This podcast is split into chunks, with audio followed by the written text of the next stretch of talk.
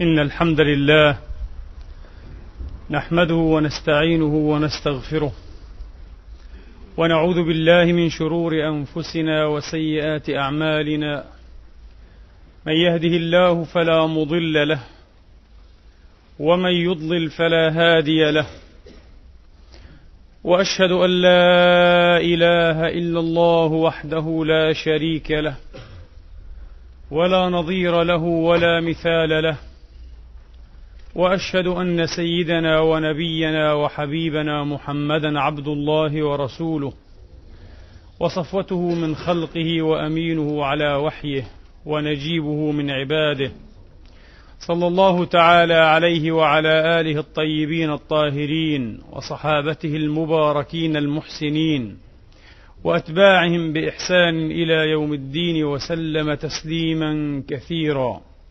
عباد الله، أوصيكم ونفسي الخاطئة بتقوى الله العظيم ولزوم طاعته، كما أحذركم وأحذر نفسي من عصيانه ومخالفة أمره، لقوله سبحانه وتعالى: من عمل صالحا فلنفسه ومن أساء فعليها وما ربك بظلام للعبيد. ثم أما بعد، أيها الإخوة المسلمون الأفاضل، لم يكن المسلمون على وجه الإجمال كما تعلمون أقل استياء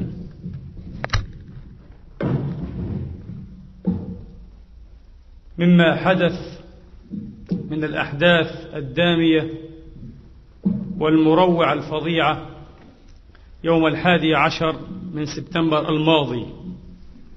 لم يكونوا أقل استياء، ولم تكن أيضا تنديداتهم واعتراضاتهم بهذه الجريمة الكبرى أقل من تنديدات واعتراضات الأطراف الأخرى التي يمكن أن تكون معنية أكثر بالأمر. ولكن في الوقت نفسه لا نحسب أن مسلما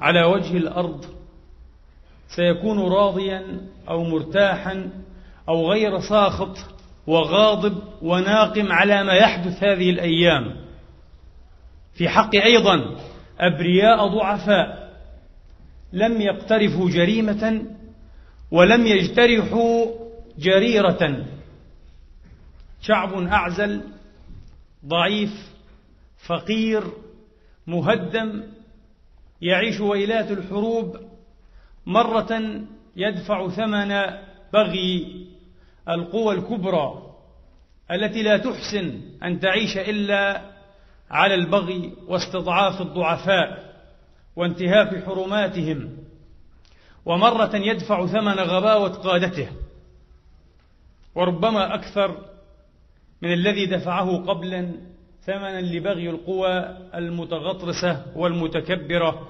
العالمية. على كل، الذي يحدث الآن يثير نقمة كل مسلم ومسلمة، بل كل إنسان.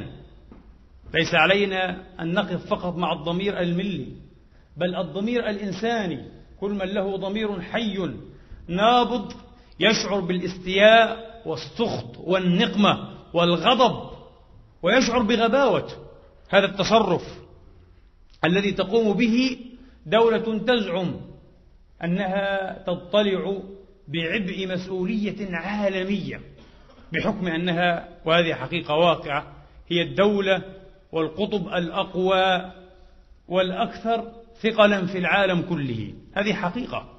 لكن كونها مطلعة حقا بعبء عالمي على خلفية قانونية أو خلفية حضارية أو خلفية أخلاقية، هذه أكذوبة كبرى، هذه أكذوبة كبرى، وما يحدث الآن مصداق لهذه الأكذوبة، مصداق لهذه الأكذوبة.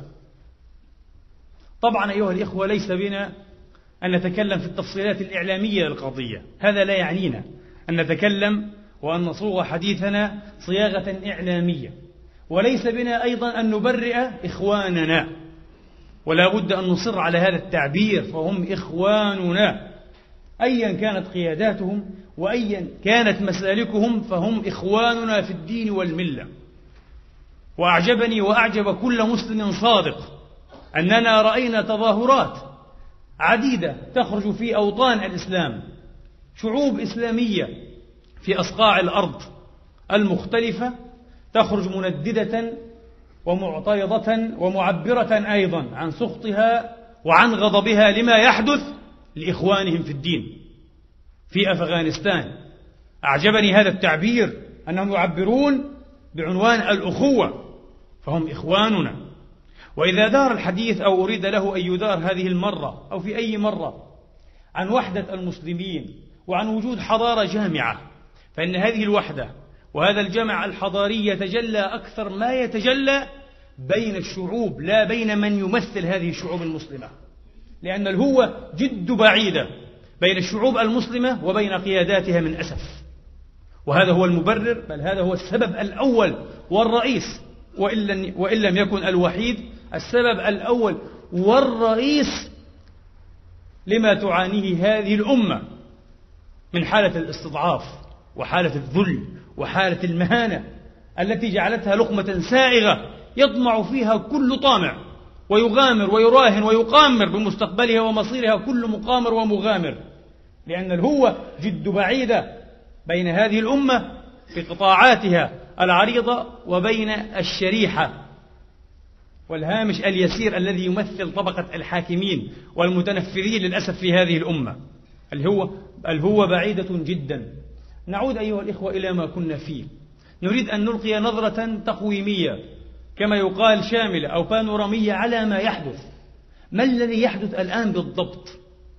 في نظر أحد المحللين، وهو تحليل كما أراه تحليل صائب، أن فترة حكم الرئيس الأمريكي السابق كلينتون كانت فترة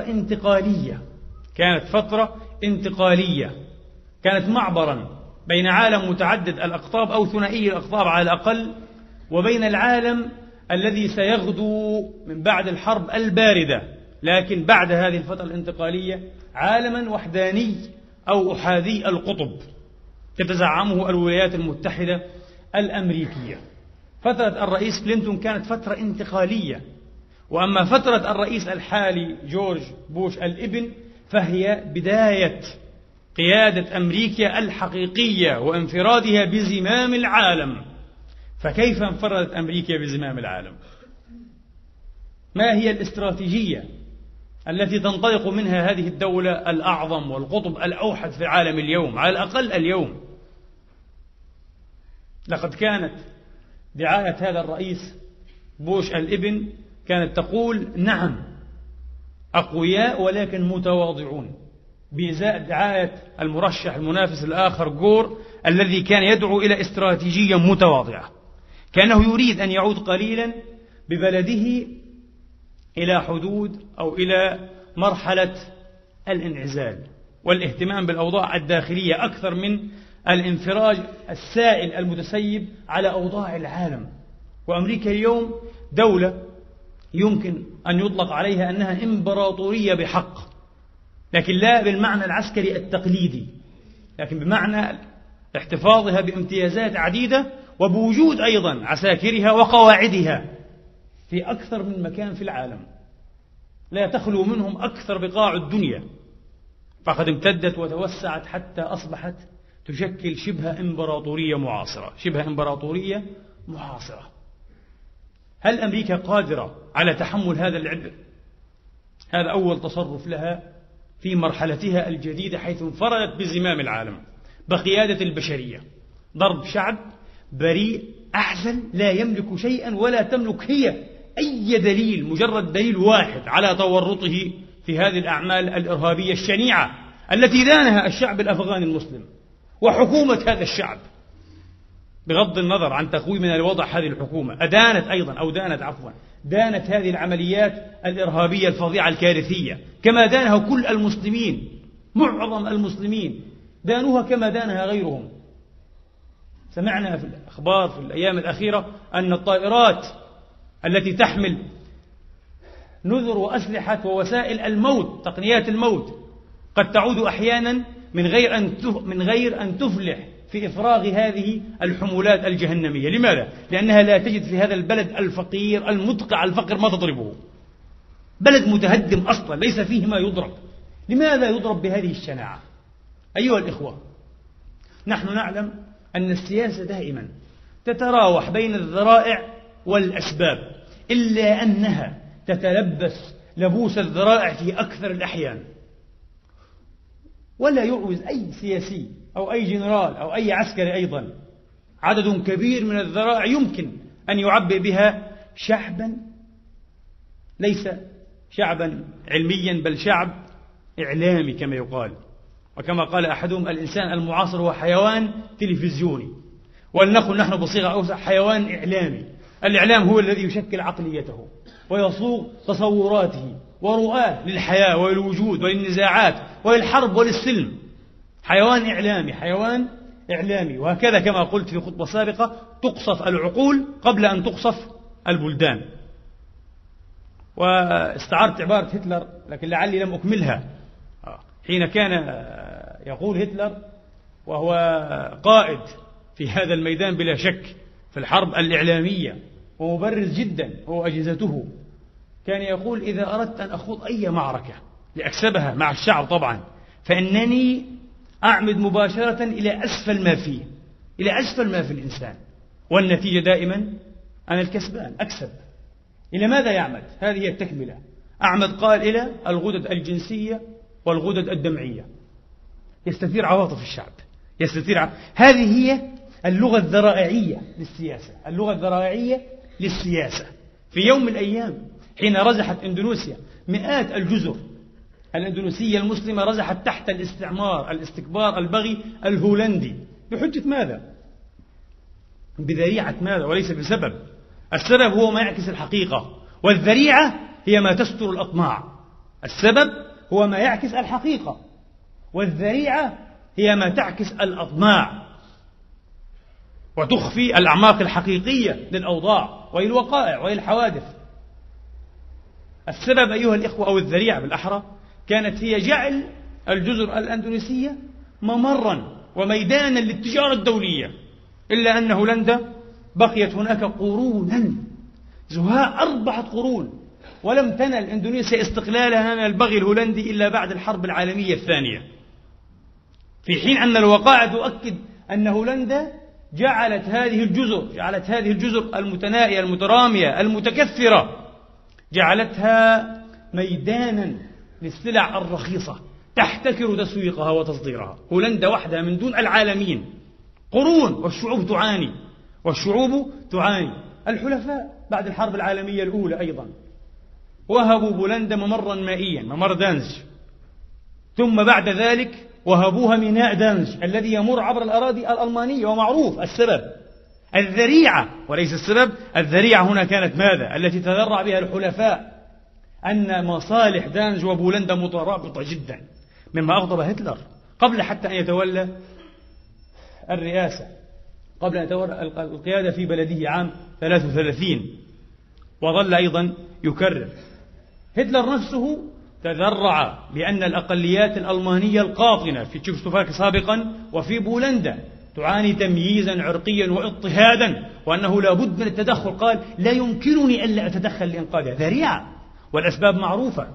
بريطانيا حين عبأت شعبها ضد الشعب السوداني المسلم المسالم الطيب، بذريعة ماذا؟ أن هذا الشعب السوداني، أن السودانيين يمارسون تجارة الرقيق، ولا بد أن تتدخل الإمبراطورية العظمى بريطانيا لكي تحول دون استمرار هذه التجارة غير الإنسانية، تجارة الرقيق. هذه ذريعة. والسبب ماذا؟ السبب فقط طمع اقتصادي في أراضي السودان الممتدة الخصيبة الواسعة التي تريد أن تزرعها بالقطن وحده، زراعة أحادية. وهذا هو أسلوب الاستعمار دائما، الزراعات الأحادية لصالحه، لصالح مصانع النسيج في بلادها في مستعمراتها بلانكشاير وغيرها. وهكذا كان بريطانيا أيضا تتدخل في مصر في أواخر القرن 19 1881 بحجة ماذا؟ أن الأقلية القبطية في مصر مضطهدة، وأن الأقليات والأجانب الذين كانت تعمل بريطانيا على تكثير أعدادهم في مصر بالذات لهذه الساعة أيضا يعانون تمييزا وضغوطات رهيبة. فتأتي الجيوش الإنجليزية وتبدأ في قمع مظاهرات الشعب المصري زاعمة أنها ستخرج من مصر ريثما تهدأ الأحوال، ولا تخرج إلا بعد هزيمته في حرب السويس 1956. ده رائع، كل تاريخ الاستعمار هكذا. حتى لو غصنا في هذا التاريخ الاستعماري الاستكباري إلى أعماقه الغائرة في الزمان من أيام الإسكندر، وينتمي إلى الغرب وليس إلى الشرق. الإسكندر المقدوني يقود جحافل الجيوش إلى الشرق الأوسط حتى مملكة فارس، بحجة ماذا؟ أنه يريد نشر المدنية الغربية، المدنية الإغريقية في الشعوب المتخلفة التي كانت تسمى بالعالم القديم. يريد تمدين الشعوب، رفع مستوى الشعوب، رفاهية الشعوب، حضارة الشعوب. نفس الذريعة التي لا تزال تتكرر إلى اليوم. أكثر تدخلات أمريكا بحجة ماذا؟ حقوق الإنسان والديمقراطية، ضد الدكتاتوريات، ضد الحكومات الشمولية. هذا كلام غير صحيح إطلاقا، والوقائع أيضا تنقضه، الوقائع الماثلة بتدخلات أمريكا ذاتها. فأكثر موطن تنقض هذه الذريعة واضحة الكذب. وهكذا استطاع الإسكندر فعلا أن يدمر دولا وأن يبيد شعوبا. مئات الآلاف من الضحايا سقطوا من أجل ماذا؟ أن ينشر الحضارة الإغريقية. وهكذا فعلا كان أن نعم الشعب الإغريقي، الشعب اليوناني، بخيرات هذا العالم القديم على حساب هلاك هذا العالم وانفيه. هذه الرسالة، هذه النتيجة. ذا رائع. ما هي ذريعة أمريكا الآن؟ ذريعة أمريكا الآن الإرهاب، لأنها تريد أن تجتث الإرهاب من جذوره.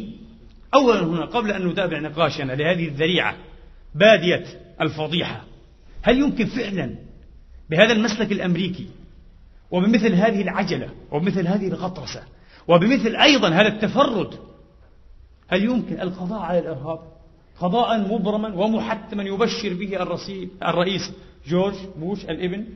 مستحيل. لماذا لم تقضي إذن بريطانيا على الإرهاب الإيرلندي؟ لماذا لم تقضي فرنسا على الإرهاب الكورسيكي؟ لماذا لم تقضي إسبانيا على الإرهاب الباسكي؟ عقود من السنين ولم تفلح أي منها، لأن هناك مشاكل ماثلة لا بد من حلها وفق ميزان عادل يراعي حقوق جميع الأطراف، جميع المتنازعين. أمريكا ترد بضربة واحدة أن تقضي على الإرهاب في العالم كله وإلى الأبد. إن هذا أشبه بلغة البروفيسور إدوارد سعيد بهدف ميتافيزيقي. هذا هدف ميتافيزيقي مستحيل، ما ورائي غيبي، لا تؤيده لغة السياسة ولا الاستراتيجية ولا معطيات الدنيا كلها، لا تؤيد هذا الهدف الميتافيزيقي إطلاقا. طبعا تعلمون أن الكل يستحضر هذه البدهية التي صارت في قاموس الهيمنة الأمريكية، صارت تأكيدا، أمرا مؤكدا، وهي بديهية بالنسبة لدينا، بديهية تماما. ما هي البديهية؟ وهي في شكل نقيض تأكيدا في القاموس الأمريكي، هي أن الشعب الأفغاني ومن يؤويهم هذا الشعب لم يثبت بأي دليل الآن تورطهم في هذه الأحداث، لم يثبت. حتى بعض من يوالي الولايات المتحدة الأمريكية ويموت كما يقال في حبها قال، لا يريد أن نحدد الأسماء، قال لقد أطلعونا على ما يدعون أنه أدلة. هذا بعض الموالين وليس بعض الشانئين. قال ولم نجد ما يصلح أن يكون دليلا أو شبه دليل، مجرد فروض وتخمينات، ما في أدلة إطلاقا. دولة تريد أن تشن حربا طويلة المدى قد تستغرق 10 سنوات وقد تطال من 60 إلى 70 دولة، وتدعي أنها تمتلك أدلة سرية ليس من حق العالم كله أن يطلع عليها إلا هي وحليفتها بريطانيا. توني بلير يدعي أنه يمتلك هذه الأدلة، المندوب الرسمي المتحدث الرسمي باسم الولايات المتحدة الأمريكية، مبعوث الرئيس بوش إلى هذه البلد وإلى تلك البلد، يمتلك هذه الأدلة. أما العالم كله ليس من حقه أن يطلع على هذه الأدلة، ليس من حقه أن يطلع على هذه الأدلة. صدقوني، ونحن كمسلمين لو ثبت لدينا كما ثبت للعالمين بالدليل يقيني أن أفغانستان وراء هذا الإرهاب، أو من تؤويهم أفغانستان هم وراء هذا الإرهاب، بمباركة أفغانستان لن نكون قلقين ولن نكون محزونين ولا مبلسين من مصير أفغانستان. هذا ما جنته يدها. إذا كانت دولة حمقاء وحكومة حمقاء إلى هذا الحد فلتتحمل أيضا ولتتجشم ما جنته يداها، لكن أن تكون بريئة براءة كاملة، وأن تدفع هذا الثمن المضاعف شيء غريب جدا وعجيب. طبعا كما قلت أيها الإخوة، يعني هو بالنسبة للقوم أنفسهم ليس عجيبا لأنها ذريعة، ولو لم يكن هناك ابن لادن كما يقال، وهذا يقال بحق، لوجب أن يخلق ابن لادن، لو لم يكن موجودا لخلقوا أيضا شخصا بديلا، لأن أمريكا تريد فقط أن توطد مصالحها. قلت أيها الإخوة وأنا متفائل جدا، طبعا ويحق لي أن أتكلم بلغة التفاؤل. لماذا؟ لأن الظلم لا يرضي أحدا، لا يرضي الإنسان، شرقيا كان هذا الإنسان أو غربيا، مسلما أو غير مسلم، الظلم لا يرضي أحدا، الغطرسة لا ترضي أحدا. والناس العقلاء في الغرب قبل الشرق قلقون جدا من مصير العالم كله الذي أصبح على كف العفريت الأمريكي. مصير العالم الآن على كف العفريت الأمريكي، والله سبحانه وتعالى وحده هو العليم العالم بما ستجره الأيام، بما سيأتي في غد أو بعد غد، لا أحد يدري. لكن الذي أقوله كل العقلاء قلقون على مصير العالم.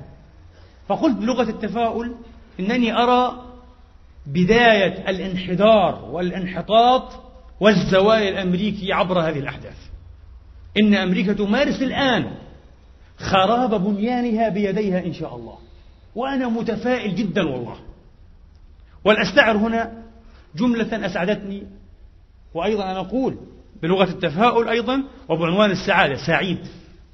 كل إنسان يقظ الضمير وصاحي على العقل ويهمه سعادة ومستقبل الدنيا كلها، مستقبل البشرية، سيكون سعيدا بأن تزول الغطرسة والظلم العالمي والإرهاب الذي تمارسه القوة الأوحد في العالم. إنه إرهاب إمبراطورية وليس إرهاب أفراد.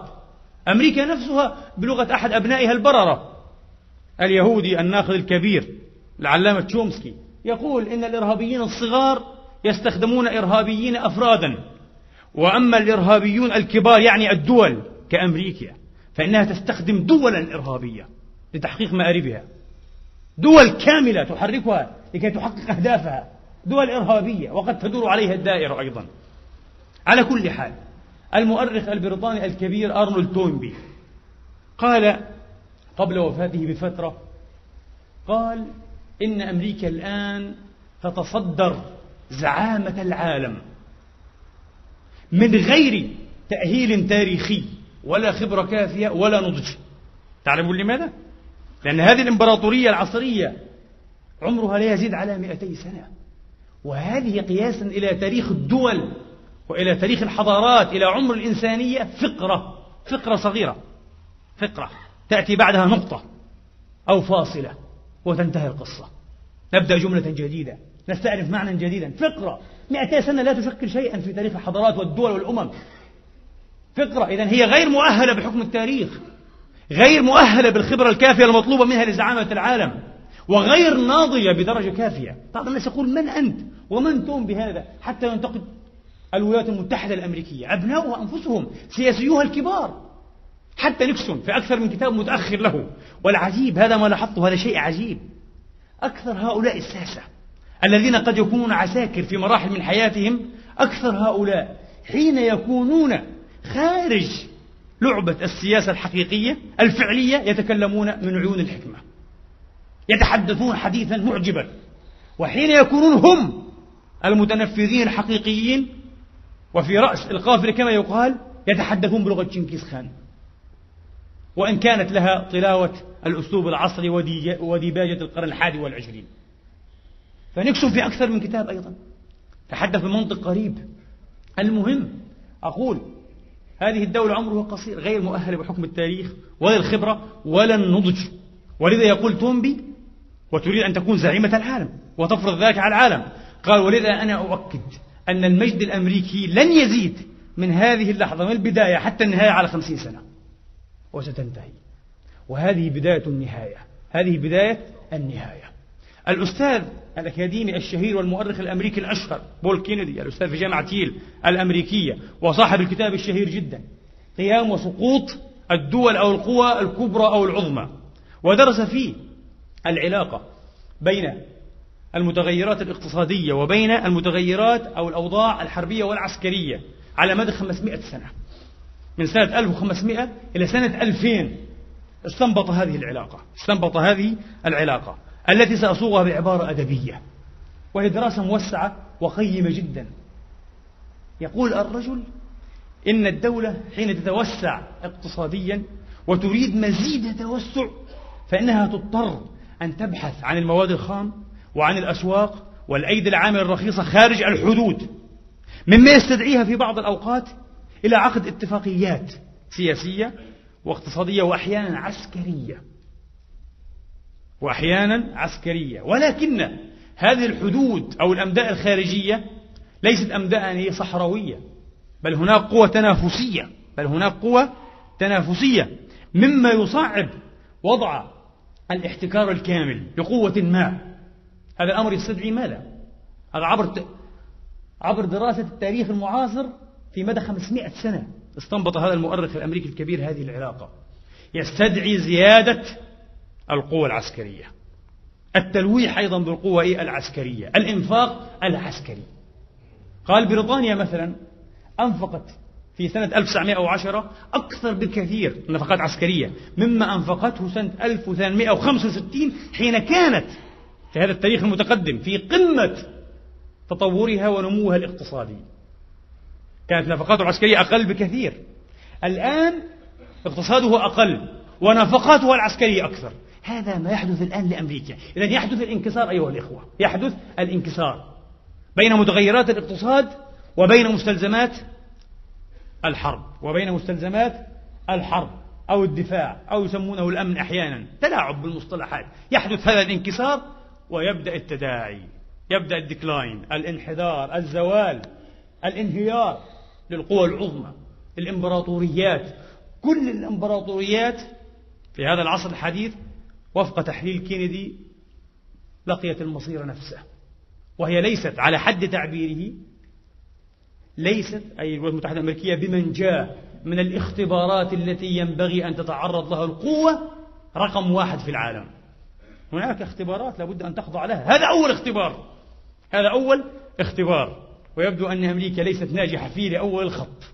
والله أيها الإخوة أن يقال في توصيف هذه الحرب التي دشت على أنها أولى حروب القرن في بعض الفضائيات وبعض الدراسات المهم والمقالات، أن يقال فيها إنها حرب أقوى دولة ضد أضعف دولة، وأغنى دولة ضد أفقر دولة، أكبر مبشر بانهيار هذه الدولة. الظلم عاقبته وخيمة أيها الإخوة، قبل الانهيار يأتي الاستكبار. هذه علاقة قرآنية. أنا وجدت هذه المعادلة الكندية موجودة في كتاب الله بشكل واضح، لكن ليس الآن مقام تفصيلها، تحتاج إلى خطبة أو إلى محاضرة برأسها، موجودة تماما بحمد الله تعالى. وقبل أن نقرأها لهذا الرجل قررها فقهاء وعلماء الاجتماع الإسلامي، قرروها بشكل واضح. قبل الانهيار يبرز الاستكبار، الغطسة، الانتفاج، الانتفاخ، تصور، مع الترف، المتغيرات الاقتصادية. ثم يكون ثم تكون النهاية الوشيكة، فالظلم عاقبته وخيمة كما تعلمون. إنما أهلك من كان قبلكم أنهم كانوا إذا سرق الغني فيهم تركوه، وإذا سرق الضعيف قاموا عليه الحد. الإرهابيون الكبار ينجون، وأما غير الإرهابيين أصلا فيزعم أنهم إرهابيون ويفنون، ينبغي أن يهلكوا بداية النهاية. إذن إنما أهلك من كان قبلكم، ومن هنا هلاك أمريكا بيد القدر وبيد الله وفق سنن التاريخ، وفق سنن الله التي لا تجدون لها تبديلا ولا تحويلا. ليس بالإرهاب الذي يراد أن يكون إرهابا إسلاميا. المسلمون أبعد خلق الله عن الإرهاب، والمسلمون أكثر الناس كراهية لشيء اسمه حرب. كيف قد علمهم دينهم وكفى الله المؤمنين القتال. إذا كفانا الله القتال فهذه منا يمتن الله بها علينا، أنه كفاكم القتال فاحمدوا ربكم. في الحديث الذي أخرجه البخاري ومسلم وأبو داود، وقف النبي قبل أن تميل الشمس، أي عن كبد السماء، وقال: أيها الناس لا تتمنوا لقاء العدو، وسلوا الله العافية، ولكن إذا لقيتموه فاثبتوا. لكن لا تتمنوا لقاء العدو. المسلم لا يحب وليس متعطشا لا لحروب ولا لدماء، بالعكس أقرب الناس إلى منطق الرحمة والسلام. لكن بيد السنن إن شاء الله سيكون انهيار أمريكا وزوالها ببغيها، وعلى الباغي تدور الدوائر، وعلى الباغي تدور، وكما قلت لكم ما عمرها إلا فقرة في تاريخ الدنيا. فلسنا مبلسين من هذا المصير الأكيد لهذه الدولة العالمية المتغطرسة، لسنا مبلسين ولسنا حائرين في مصيرها، ولسنا قانطين إن شاء الله تعالى من أن ينقذ الله البشرية من هذا الظلم الذي حاق بها، من هذا الظلم الذي حاق بها. كأنها ندمت أن القرن العشرين تصرم وأفل قبل أن تختمه بحرب تدعم فيه بلقاح تدعيمي كما يقال قوتها وهيبتها. ولكن الحقيقة هي ليست تدعيم القوة والهيبة، هي تأكيد المصالح، هي تأكيد المصالح. لكن ينبغي حتى وإن سعت كل دولة وكل قوة إلى تأكيد مصالحها أن تكون لديها علاقة منسجمة بين التفوق في القوة وبين المسؤولية وبين المسؤولية التي تزعمها نفسها. وهذه النصيحة الثانية التي أسوقها هنا وأجداها وينستون تشرشل لأمريكا طبعا وبعد الحرب العالمية الثانية، قال على أمريكا أن تدرك أنه ينبغي عليها أن تفهم الرابطة العميقة بين المسؤولية والشعور بها وبين التفوق في القوة. وشارل ديغول الزعيم الفرنسي الكبير قال نفس الشيء، قال أنا لا أتدخل في السياسة الأمريكية، ولكنني إذ أتكلم هنا إنما أقول إن على أمريكا وقد وصلت إلى هذا الحد من القوة والجبروت أن تدرك أنها ربما تقع في أخطاء الغرور القاتلة. غرور القوة يجعل هذا القوي بكل ما لديه من العلم والمعرفة والتقنيات العالية والدقيقة يجعله يتصرف تصرفا ضعيفا وليس تصرفا قويا كقوته العسكرية. فالقوة أخطاؤها كما للضعف أخطاؤه، للقوة سلبياتها كما للضعف أيضا سلبياته. قد يموت الإنسان بضعفه وقد يموت بقوته، قد يكون هلاكه في قوته في جبروته في غطرسته، وقد يكون في ضعفه وسلبيته وعجزه، تدوسه الأقدام والأحذية الثقيلة. ممكن هذا وممكن هذا. يبدو أن هذا ما لا تفهمه أمريكا وهي متخبطة على كل حال. كما قلت لكم أكثر الدراسات حتى الأمريكية تؤكد أن ليس لأمريكا سياسة خارجية متوازنة عبر تاريخها، وهي متخبطة جدا في سياستها الخارجية من طور إلى طور، من مرحلة إلى مرحلة، من صيغة إلى صيغة، من معادلة إلى معادلة. ليست لديها سياسة لأنها كما قال أرنولد تومبي بحكم التاريخ ليست مديدة العمر، إن عمرها قصير جدا وتفوقها جاء متلاحقا بوتيرة متسارعة، فليست لديها الخبرة والنضج الكافيان أيضا لممارسة زعامة العالم والمسؤولية على العالمين والمسؤولية على العالمين. فلعلها إذن بداية النهاية. أيها الإخوة، الاقتصاد الأمريكي الآن كما تعلمون في طور انكماشي، في طور انتروبي، تناقص انكماشي. والعجيب أنه للأيام الأولى التي تسلم فيها هذا الرجل الرئيس بوش مهماته كرئيس بدأ يعلن عن درع الصواريخ. سيكلف أمريكا عشرات المليارات درع الصواريخ ضد ماذا؟ ضد تهديدات من دول عظمى نووية. مستحيل. لماذا؟ لا أدري حجم ثقافة هذا الرجل، أنا لا أدري ما هي حجم ثقافته، لكن الذي يقرره كبار الاستراتيجيين وكل المؤرخين وكل الفلاسفة والمفكرين أن هذا السلاح النووي أصبح لعبة لا تمارس وأصبح سلاحا عقيما. وإن كنا اليوم لا نزال نسمع في الفضائيات العربية من يردد بغباء من دون استثناء عبارة المنظر العسكري الألماني الاستراتيجي الشهير كلاوس فيتر حين قال ما الحرب إلا امتداد للسياسة بمعنى آخر. غير صحيح. هذا صحيح في القرن التاسع عشر، في أول القرن العشرين، في الحرب العالمية الأولى، في حرب الأيديولوجيا. لكن بعد الحرب العالمية الثانية سقط هذا التعريف للحرب إطلاقا. لماذا؟ بعد اختراع القنابل الذرية ثم القنابل الهيدروجينية وتطوير أجيال منها. هذا التعريف غير صحيح بت على مستوى القوى العظمى. لماذا؟ لأنها لن تكون حربا، ستكون انتحارا لجميع الأطراف. الرئيس الروسي السابق غورباتشوف يقول إن غواصة نووية واحدة تحمل في أعماقها أحيانا ما يكون كفيلا بإفناء البشرية أو نصف البشرية. هذه ليست حرب، هذه مسيرة انتحارية. إذا لماذا بيع الصواريخ؟ لماذا هذه التكلفات الباهظة؟ وهي في طور انكماش اقتصادي، نفقات عسكرية زائدة. الآن طبعا فعلا ستصبح النفقات العسكرية أكثر زيادة من ذي قبل، وبالتالي سيعاني الاقتصاد الأمريكي من انكماش زائد، وستظل أمريكا إلى تقهقر وتراجع، لأنها لا تقودها فعلا قيادة حكيمة ولا سياسة رشيدة، لا تريد أن تستمع إلى العالم ولا حتى إلى أبنائها ولا إلى مفكريها.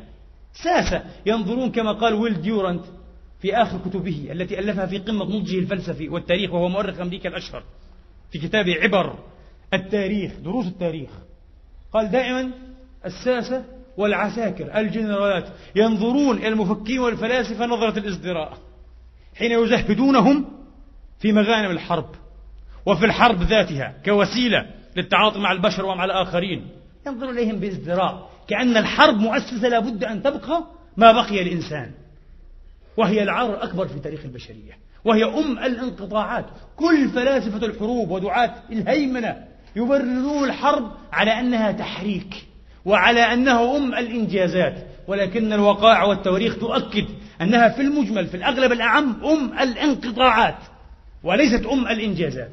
صحيح. في المقابل يقول بعضهم في ساعات، الآن في الحروب الحديثة قد يتهدم في ساعات قليلة، قد يتهدم ما بني بالعرق والجهد والفكر والعبقريات في آلاف السنين، يضيع في ساعات. أم الانقطاعات مع التاريخ، مع الحضارة، مع الإنسان، مع الأخلاق، مع القوانين، مع الشرعيات، مع كل شيء الحرب هذه. لماذا؟ لماذا إذا الآن هذا النفس المسعور؟ لماذا هذا النفخ في أبواق الحرب وعلى مستوى عالمي؟ على مستوى عالمي قد يلف الدنيا كلها لصالح من؟ نسأل الله تبارك وتعالى أن يعطي البشرية قليلا من الرشد ويسيرا من الحكمة حتى تراجع نفسها وتنظر في خطواتها وتستقبل لأمرها ما فيه محمدة وما فيه مأمن للجميع إن شاء الله تبارك وتعالى. أقول قولي هذا وأستغفر الله لي ولكم.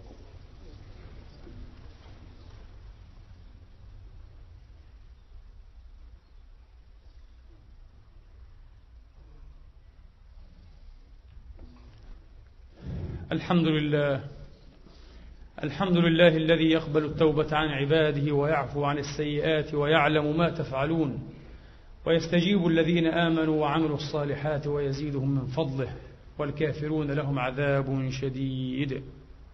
وأشهد أن لا إله إلا الله وحده لا شريك له، وأشهد أن سيدنا محمدا عبده ورسوله صلى الله تعالى عليه وعلى آله وأصحابه وأتباعه وعلينا وعليكم والمسلمين والمسلمات معهم أجمعين. أما بعد، أيها الإخوة، كانت هذه نظرة عاجلة تقودها بعض الأفكار المتلاحقة وبعض الانطباعات وبعض الانفعالات النفسية لهذا الوضع العصيب الذي نعيش فيه.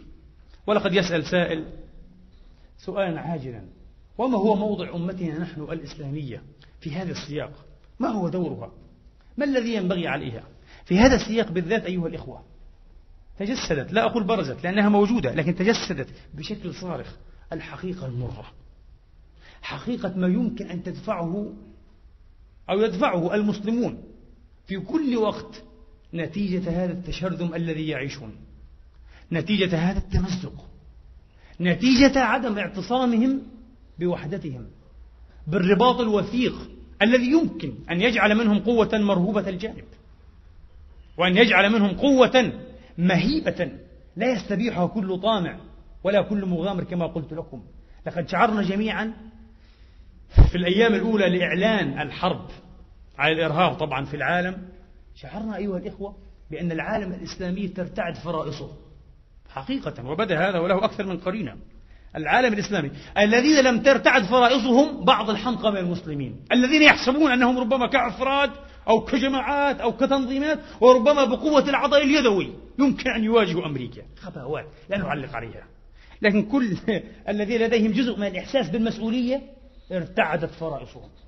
وبعض الناس سألني قبل أيام: لماذا هذا التركيز في خطب متلاحقة على موضوع أمريكا وما حدث في أمريكا؟ قلت له: التركيز له مبررات موضوعية، أنه يراد لنا الآن أن نتورط، بل أريد لنا وتم الأمر، يراد للمسلمين والدول الإسلامية أن يتورطوا في حرب ما أرادوها ولا رغبوا فيها ولا خططوا لها مع أقوى دولة في العالم، مع أقوى دولة في العالم تستطيع إذا قالت أن تفعل، إذا هددت أن تمسح دولا من المخطط تستطيع أن تفعل.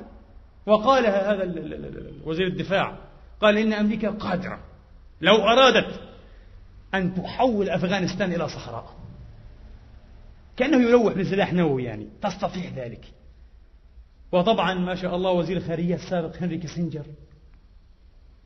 ردد نفس العبارة التي رددها الرئيس بوش، إما أن يكون الآخرون معنا أو مع الإرهاب. انظروا أيها الإخوة إلى هذا الخيار الصعب، وهو خيار في قمة الغباء، وإن ردده رئيس أمريكا ووزير خارجيتها الأسبق كيسنجر المحنك وليس بمحنك.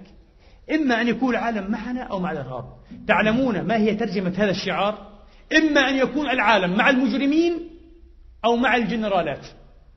لا، العالم الواعي، العالم المتمدن، العالم المتحضر لا يريد أن يكون لا مع المجرمين ولا مع الجنرالات، يريد أن يكون مع المفكرين، مع أصحاب الرؤية، مع أصحاب الحق وأصحاب العدالة، مع هؤلاء. هذا فريق للأسف تجارب التاريخ يبدو أنها لم تتسع ولم تسع في الإنسان دائما لإبراز هذا الخيار الثالث.